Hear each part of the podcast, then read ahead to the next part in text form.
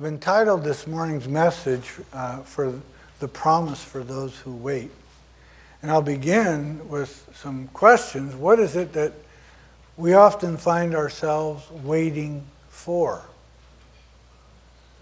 Perhaps it's waiting for someone to take your order in a restaurant. Perhaps it's waiting for someone to bring that food that you ordered in the restaurant.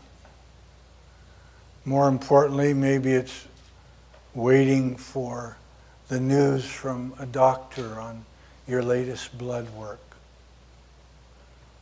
Maybe you find yourself impatient waiting in the cheap gas line for all the vehicles in front of you to fill up and get out of the way. What about that soon to be mother waiting for contractions to reach that point of delivery. No, oftentimes we do find ourselves waiting.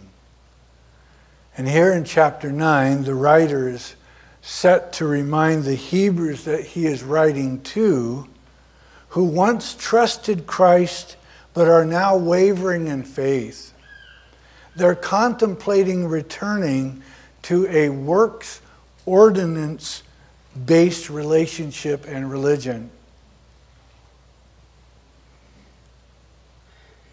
And he wants to remind them that should they do that, they will find themselves always waiting again. They will find themselves waiting for the next event, the next festival, waiting for the Sabbath, waiting for the Day of Atonement so that their sins can be forgiven. And he is here to remind every reader, as the Spirit of God would remind us this morning as well, that now there is something far greater to be waiting for. And he does this in their lives by bringing things familiar to them, things that each one of uh, a Hebrew would know and understand. He speaks, of course, of the tabernacle and of Christ as he is going to move to that subject of the greatest thing that they could find themselves in wait for. Come backwards with me to verse 1 of chapter 9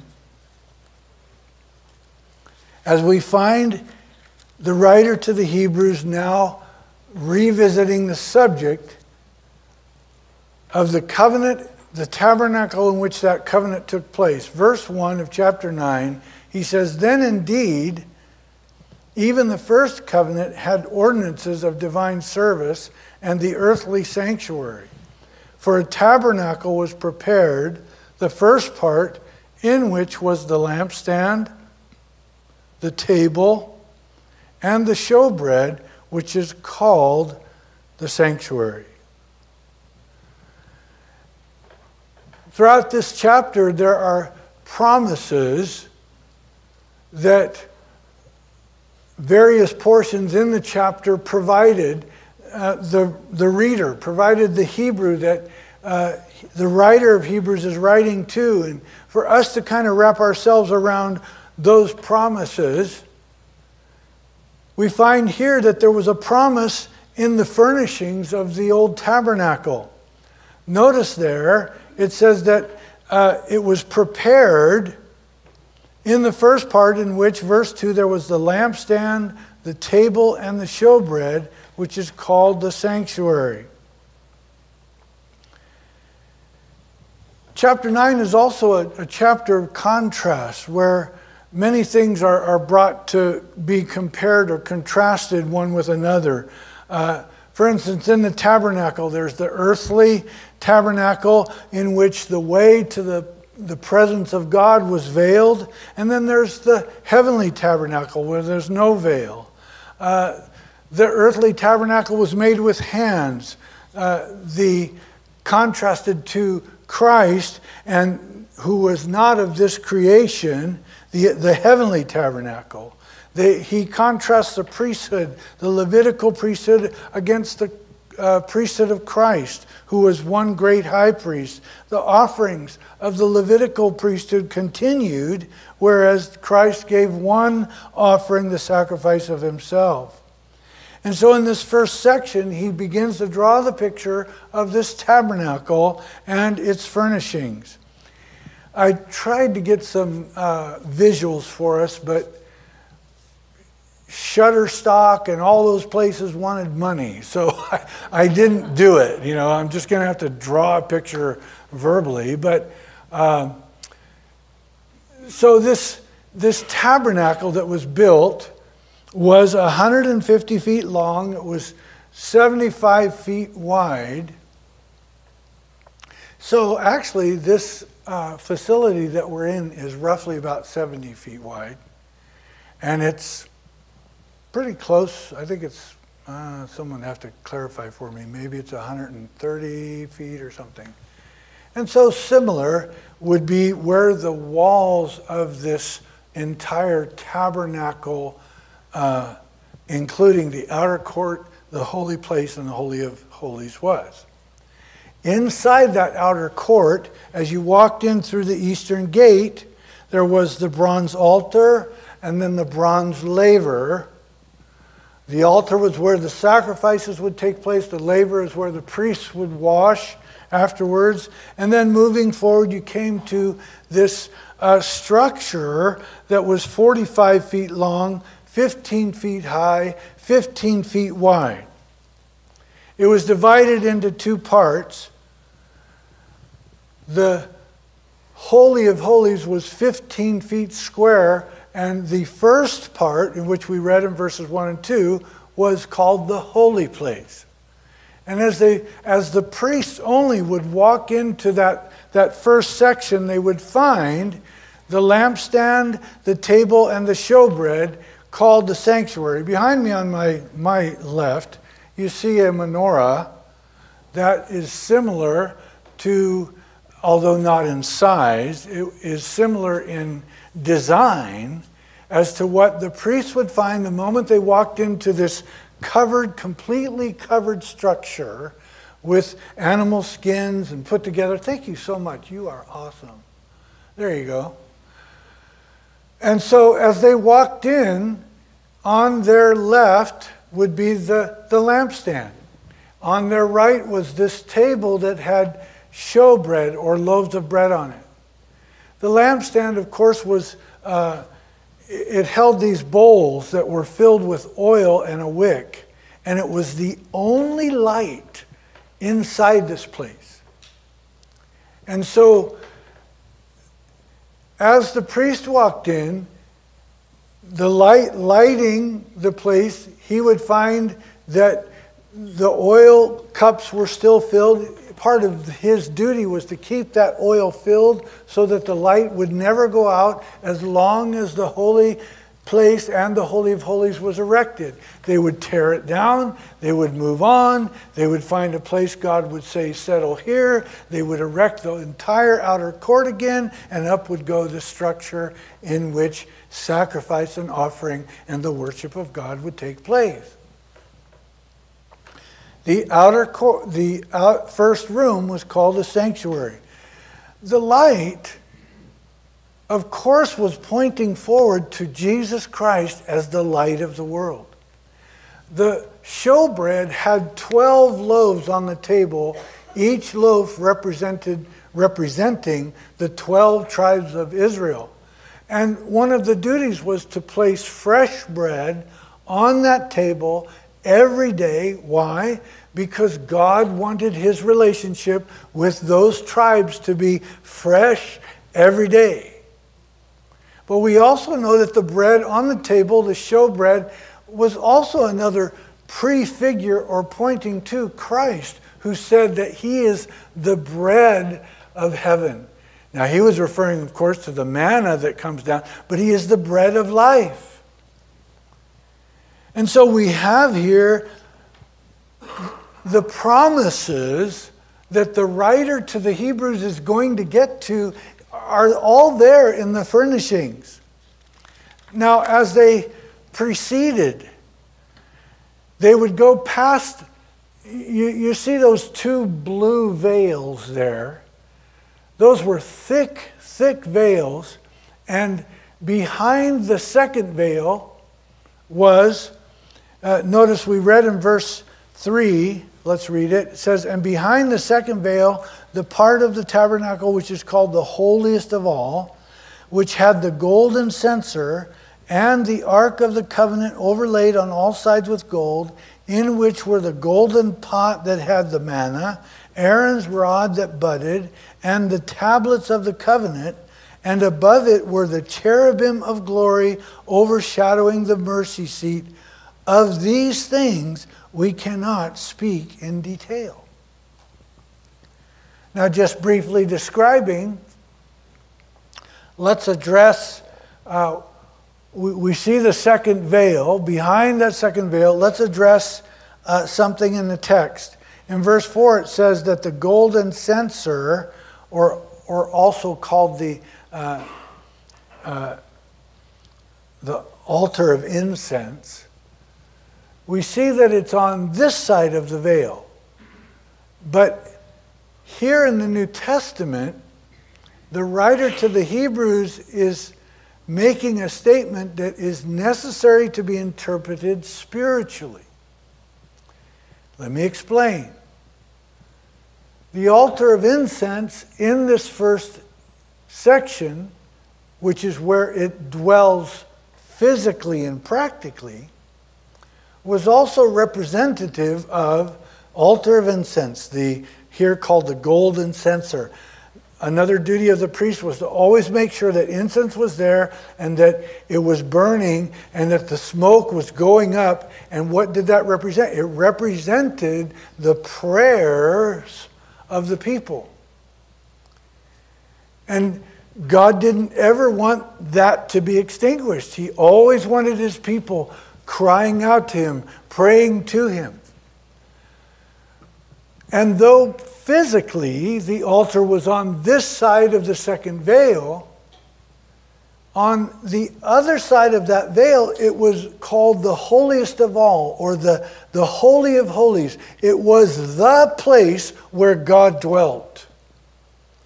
And so, if you can track with me here, what the writer is seeking to uh, infuse the New Testament Hebrew believer with is that their prayers now, with a physical tabernacle no longer how to deal with God, were to continually be in God's presence.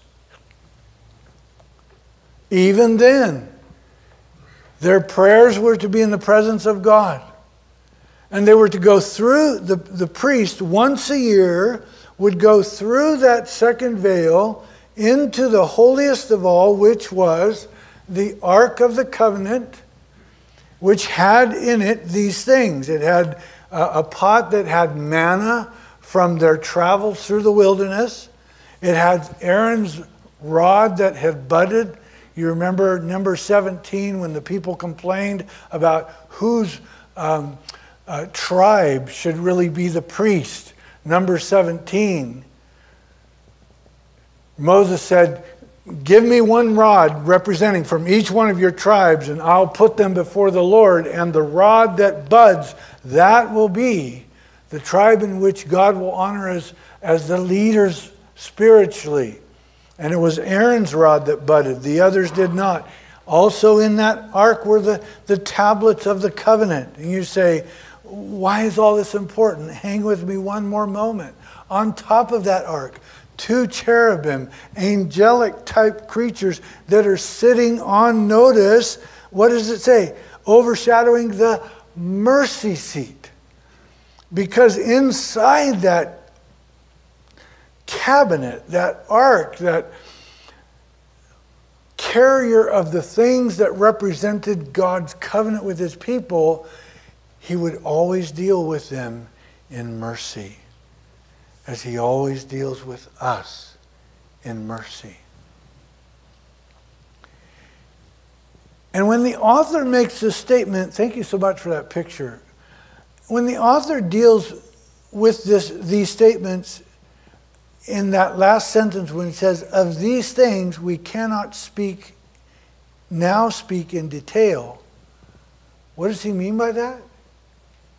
What he means by that is he doesn't want his reader, nor does the Spirit of God want us to get all consumed with the furnishings because they were representations of Christ.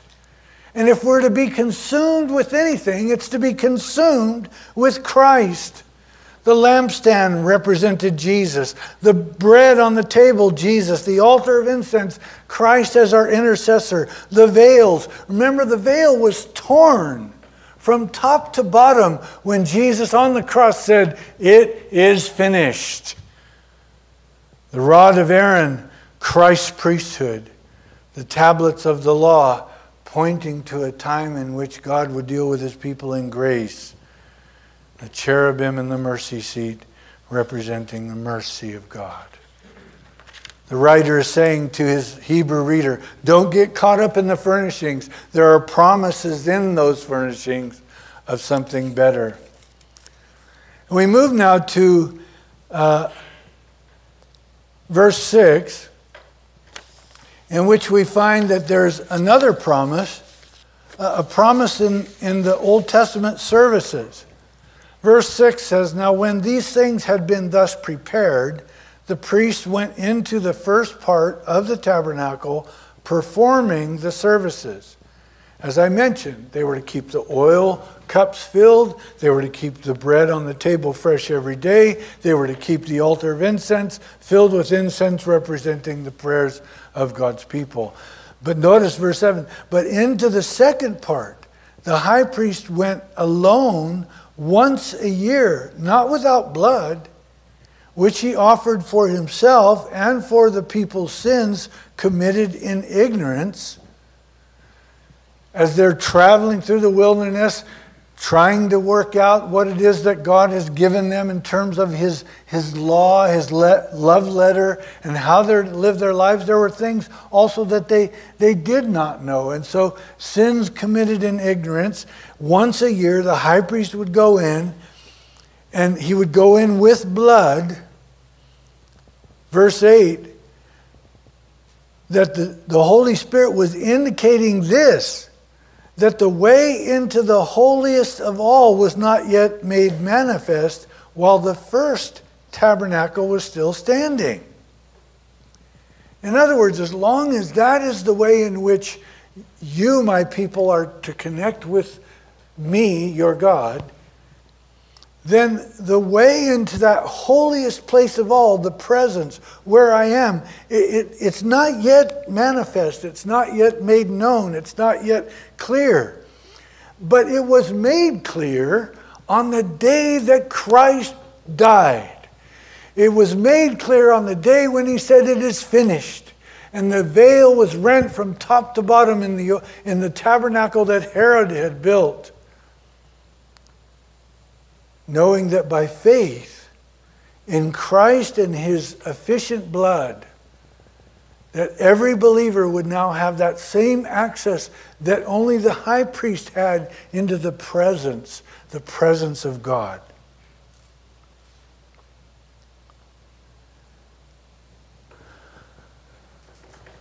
We find in verse 9 that it was symbolic for the present time in which both gifts and sacrifices were offered, which cannot make him who performed the service perfect in regard to conscience.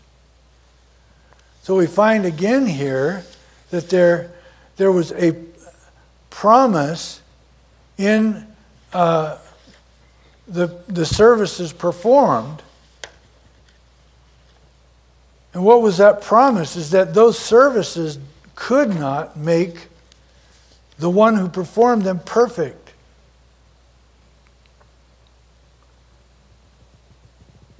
In regard to the conscience. And see, that's a big, uh, that was a big blow to the, the Hebrew who would be reading this. That would be a big blow to anyone reading this, Hebrew or Gentile, that wants to have a relationship with God but is constantly kind of um, fighting perhaps their conscience because they know at times they think things that are certainly not holy. They have thoughts that run through their mind that they would prefer God not know they think. They have things going on in the brain that if Jesus was sitting right there next to them, you know, the, the Lord Jesus would say, Hey, what are you thinking about? The conscience, right? And so, under that old system, though the worshiper would bring sacrifice and it would be sacrificed to the Lord, and, and the priest would offer that sacrifice, that never made one's conscience clear.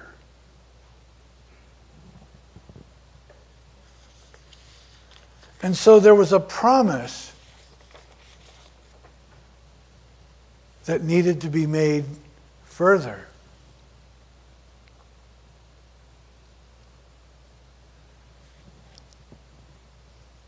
In verses 10 and forward, we say, we see that concerned only with food and drinks, various washings and fleshly ordinances imposed until the time of the Reformation. Now, that's not the historical Reformation that we know of in the 1400s when, when uh, Roman Catholicism was uh, challenged. Uh, Martin Luther, who uh, used to be a Catholic monk, in his reading of, of the New Testament, was convinced that it is no longer by works that a person is saved, but that they are justified by faith alone. And the Protestant movement, as it were, was, was birthed. We call that the time of the Reformation. But this is, this is written before that. This is written uh, 1,400 years before that. Well, 13. And so, what's he, what Reformation is he talking about? He's talking about the time when Christ would come and reform how an individual deals with their conscience. And so we find in verse 11, but Christ came as high priest of good things to come with the greater and more perfect tabernacle, not made with hands, that is, not of this creation, and not with the blood of goats and of calves, but with his own blood he entered the most holy place once for all, having obtained eternal redemption. For if the blood of bulls and goats and the ashes of a heifer sprinkling the unclean sanctifies for the purifying of the flesh, verse 14, how much more shall the blood of Christ, who through the eternal Spirit offered himself without spot to God, cleanse your conscience from dead works to serve a living God. Hallelujah. You see, the promise that was there in uh, the blood, as the writer is talking about, yeah, there was, there was blood offered and the priest would sacrifice, but the promises is not in that blood. It's not in the blood of bulls and of goats and the heifer of the spring. The promise is in the blood of Christ. And what promises do we find? Just in that text, we find that there's a promise of a conscience being cleansed. In other words, no, that doesn't mean that my mind never has another evil, vile, dirty, ungodly, let's just leave it at that, ungodly thought. A lot of us really understand dirty, vile, okay? Unholy. An unholy thought. You ever had an unholy thought? Sure, you have. Each one of us has. But if I were to try and say, well, how can I, how can I be cleansed of that thought? The blood of Christ. How can I be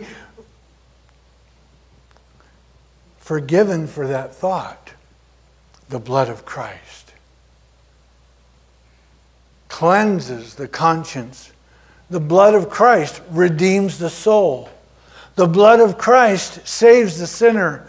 The blood of Christ removes its memory from the mind of God. Remember, God said, uh, I will put my law in their mind and in their hearts, and their sins and their evil deeds I will remember no more. God, if you've come to Christ, listen, if you've come to Christ, God has forgotten your sin. And if somebody is reminding you of how sinful you are, it ain't God. Terrible English, isn't it?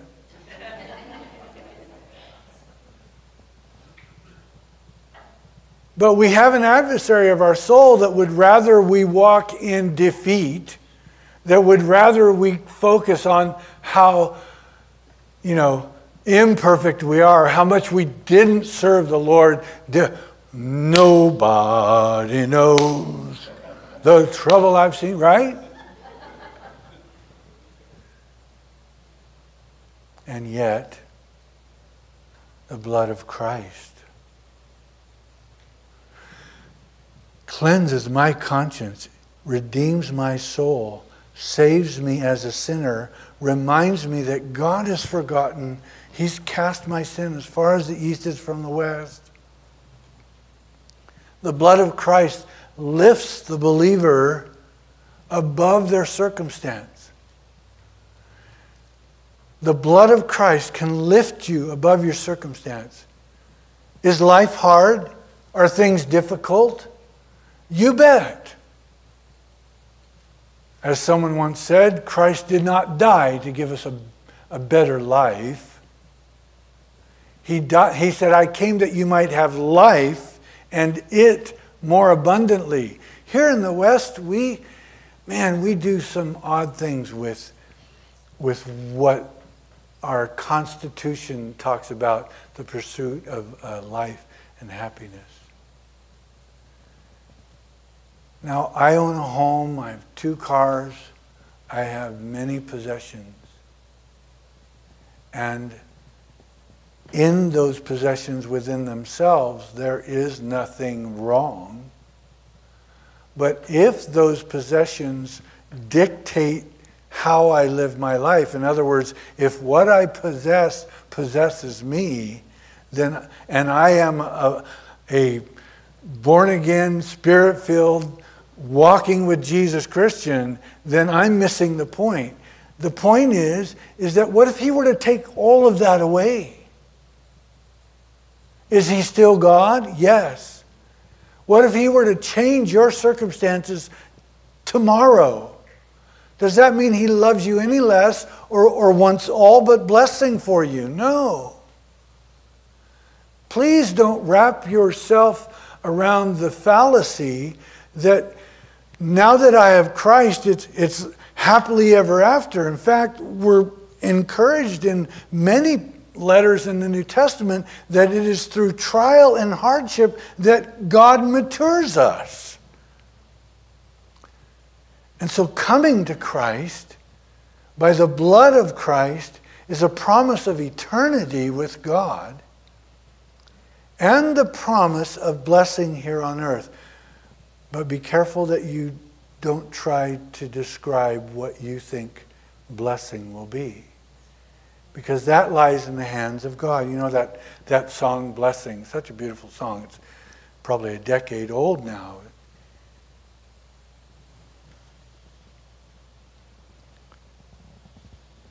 The blood of Christ lifts the believer above his circumstance, and finally it opens heaven to us while here on earth. Yes, you and I can experience heaven while here on earth. How?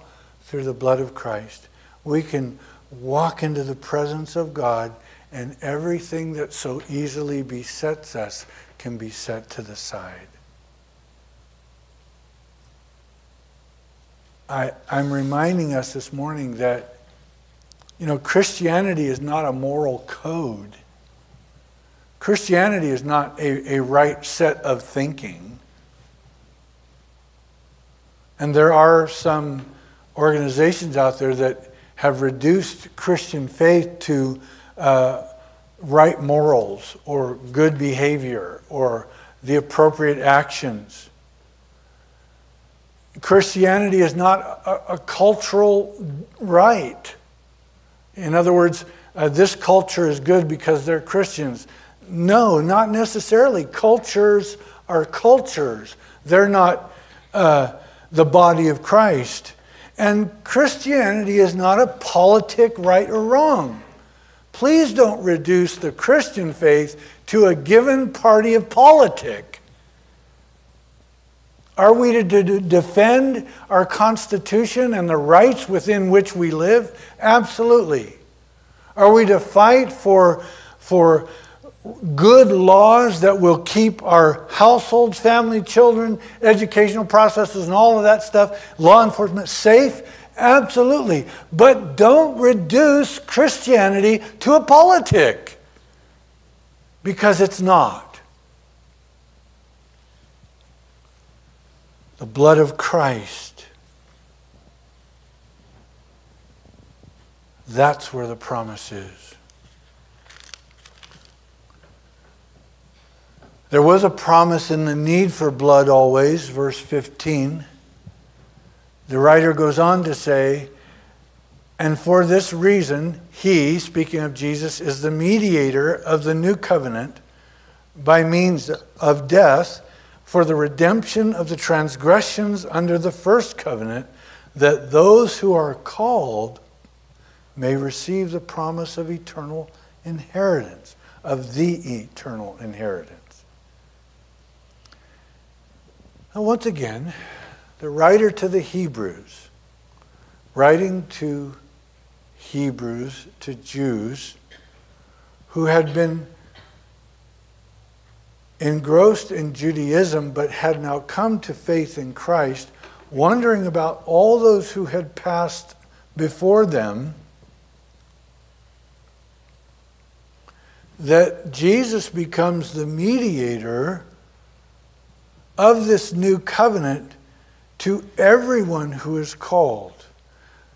God knows those who had passed before who would have accepted Christ as the Messiah and are then therefore promised the internal, the eternal inheritance. I know a bit deep here, but um, based on the foreknowledge of God told that Jesus went down to the lower parts and preached that gospel. And, and when he ascended, the graves were opened up, and all those that had died in faith raised with him at that point in time. And so the Hebrew that's, that's reading this letter would have wondered about them, and the writer is making clear to the reader that, that no, the law doesn't mediate that any longer. Jesus mediates this new covenant. For, in verse 16, he says, For where there is a testament, there must also of necessity be the death of the testator. For a testament is in force after men are dead, since it has no power at all while the testator lives. Therefore, verse 18, not even the first covenant was dedicated without blood. For when Moses had spoken every precept to all the people according to the law, he took the blood of calves and goats, the water, scarlet wool, and hyssop, and sprinkled both the book itself and all the people, saying, This is the blood of the covenant which God has commanded you. And so there was a promise in the need for blood. But pointing forward, he is talking about that the blood of bulls and of goats and calves only had uh, an effect while that covenant was in place. Likewise, in verse 21, then likewise he sprinkled uh, with blood both the tabernacle and all its vessels of the ministry. And according to the law, almost all things are purified with blood, and without shedding of blood, there is no remission of sin.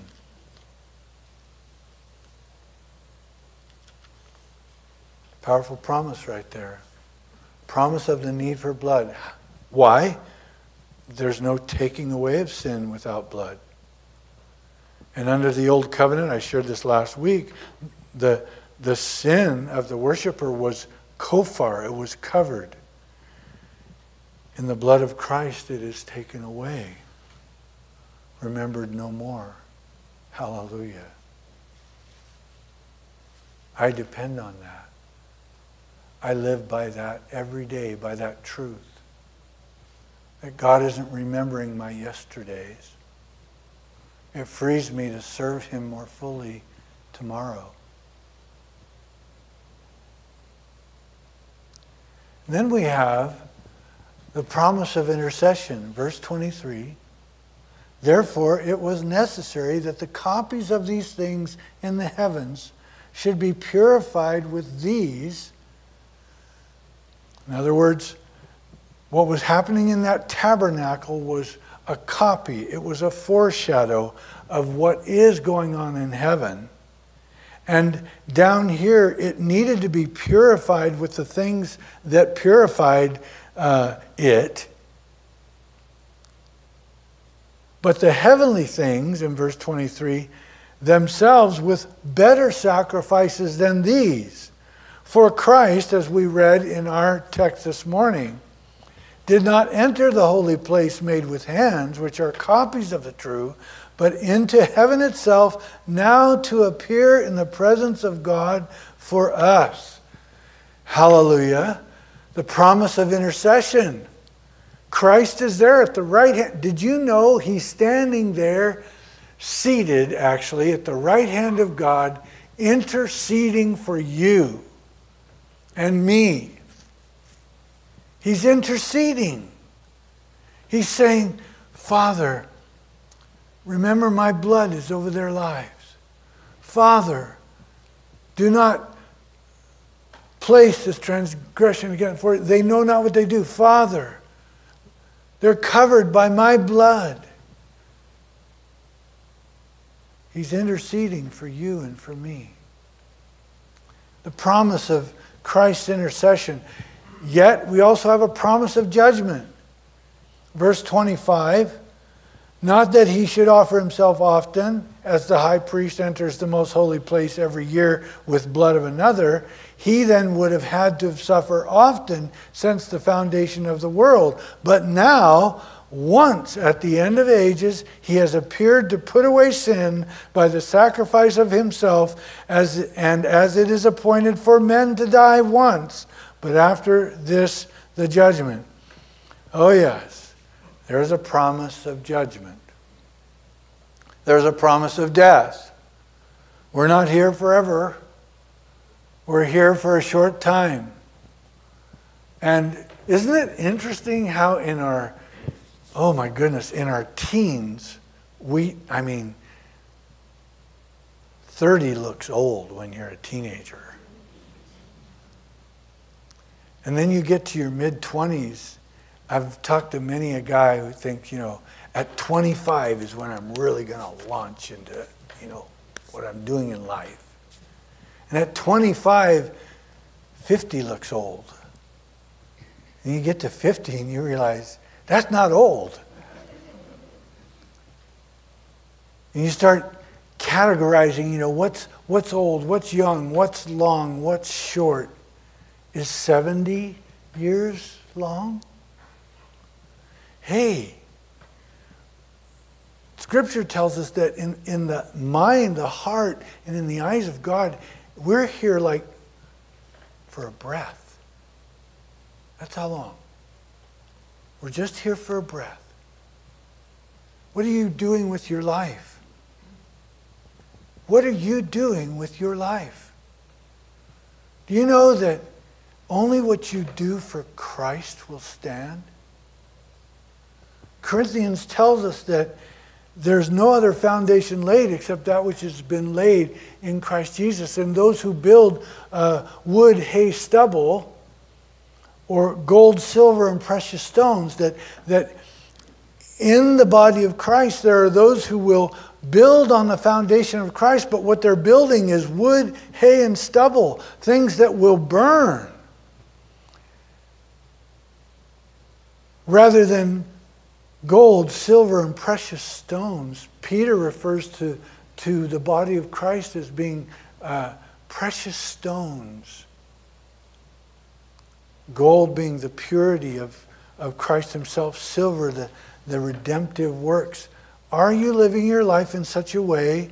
If you've come to Christ, are you now living your life in such a way where the things you're building are precious in the sight of God? Or are they just going to, you know, they're just going to burn when you enter the pearly gates? You see, judgment and death are coming, but for the one covered in the blood of Christ, there is not going to be a judgment. Because the sin that would have judged us and separate us from God has now been met in the sacrifice of Christ for us. So that verse 27 of Hebrews chapter 9 should bring should bring an almighty fear into the heart of anyone that reads it that has not yet submitted their life to Christ. I remember years ago talking with a man who read that verse and called and said, I want to make sure I go to heaven.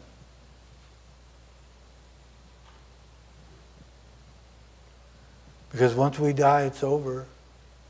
There's no, there's no, you know, trying to get it right after that point.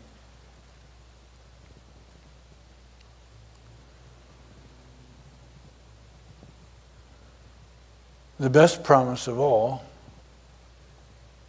the promise for those who wait. Last verse, one of my favorites. So Christ was offered once to bear the sins of many. And to those who eagerly wait for him, he will appear a second time, apart from sin and for salvation. That's the best of all these promises in my view, is that a time is coming in which Christ will return. And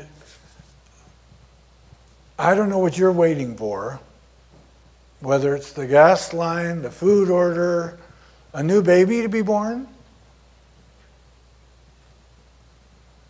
termination conversation, of blood work from a doctor or you're waiting for that career or that, that mate in life or I don't know. I don't know. I don't know what you're waiting for.